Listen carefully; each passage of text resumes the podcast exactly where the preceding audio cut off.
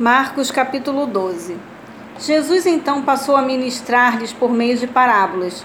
Certo homem plantou uma vinha, ergueu uma cerca ao redor dela, cavou um tanque para esmagar as uvas e construiu uma torre de vigia. Depois arrendou a vinha para alguns lavradores e partiu de viagem. Chegando a época da colheita, enviou um servo aos lavradores com o objetivo de receber deles sua parte do fruto da vinha. No entanto, eles o agarraram, o espancaram e o mandaram embora de mãos vazias. Então lhes enviou um outro servo e também lhe bateram na cabeça e o humilharam. E enviou outro ainda, o qual assassinaram. Então enviou muitos outros, mas a alguns agrediram e a outros mataram. Finalmente, restava-lhe enviar seu próprio e amado filho. A este lhes enviou com a seguinte intenção: a meu filho respeitarão.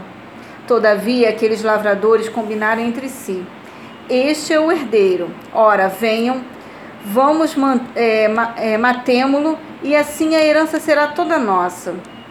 Então o agarraram, assassinaram e o jogaram para fora da vinha. Diante disso, o que fará o proprietário da vinha? Virá, destruirá aqueles lavradores e outorgará a vinha a outros vinicultores. Ainda não lestes esta passagem nas Escrituras? A pedra que os construtores rejeitaram, essa veio a ser a pedra principal, angular.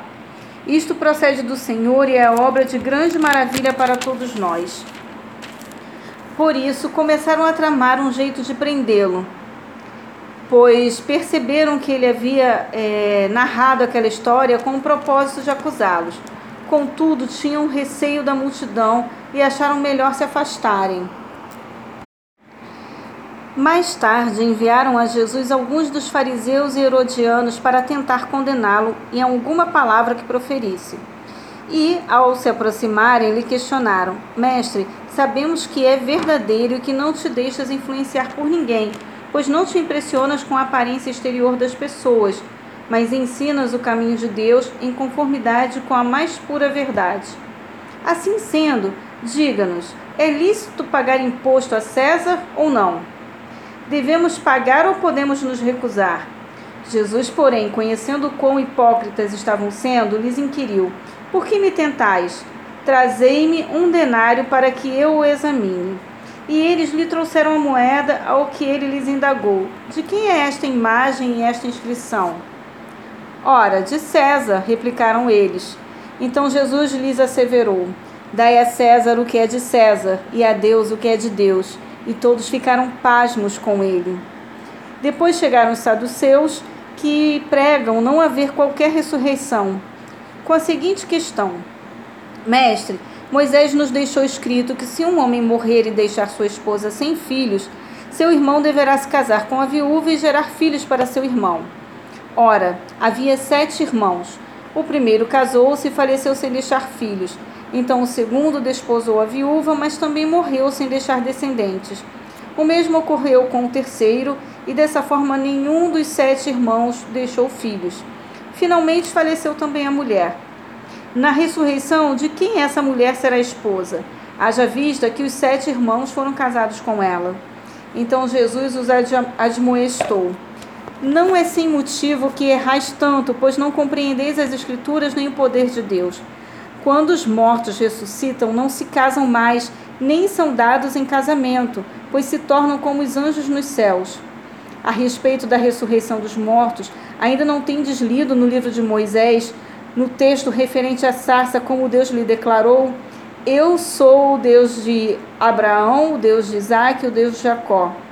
Ora, ele não é Deus de mortos, e sim o Deus dos vivos. Estais absolutamente enganados. Um dos mestres da lei achegou-se e os ouviu argumentando.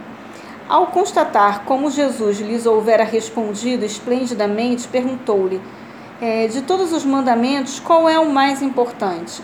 Esclareceu Jesus: O mais importante de todos os mandamentos é este: Ouve, ó Israel, o Senhor, o nosso Deus, é o único Senhor.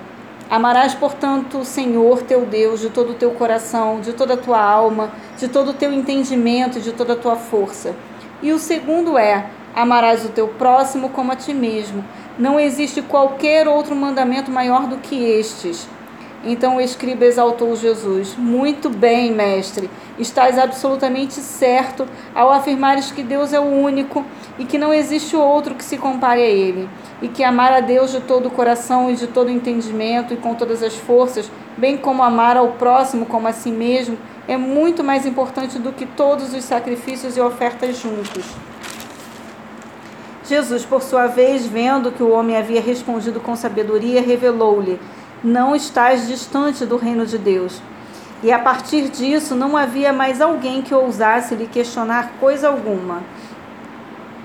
Mais tarde, Jesus estava ensinando no templo, quando levantou uma questão: Como podem os mestres da lei pregar que o Cristo é filho de Davi? Sendo que o próprio Davi, expressando-se pelo Espírito, afirmou: o Senhor disse ao meu Senhor: Senta-te à minha direita até que eu ponha os teus inimigos debaixo de teus pés. Se o próprio Davi o chama de Senhor, como é possível então ser ele seu filho? E numeroso ajuntamento de pessoas o ouvia com grande deleite. E, continuando seu ensino, advertia Jesus: Acautelai-vos dos escribas, pois eles fazem questão de andar com roupas especiais e de receber saudações em praças públicas de sentar nos lugares de maior destaque nas sinagogas e ainda de ocupar as posições mais honrosas à mesas dos grandes banquetes. Eles devoram as casas das viúvas e, para dissimular, fazem longas orações. Estes certamente receberão condenação ainda mais severa. E Jesus foi sentar-se em frente ao local onde eram depositadas as contribuições financeiras e observava a multidão colocando dinheiro nas caixas de coletas de ofertas. Muitos ricos lançavam ali grandes quantias. Foi então que uma viúva pobre se aproximou e depositou duas moedas bem pequenas de cobre e, portanto, de bem pouco valor. E chamando para perto de si os seus discípulos, Jesus lhes declarou: Com toda certeza vos afirmo que esta viúva pobre depositou no gasofilácio mais do que o fizeram todos os demais ofertantes, porquanto todos eles ofertaram do que lhes sobrava Aquela senhora, entretanto, da sua penúria, deu tudo quanto possuía, todo o seu sustento.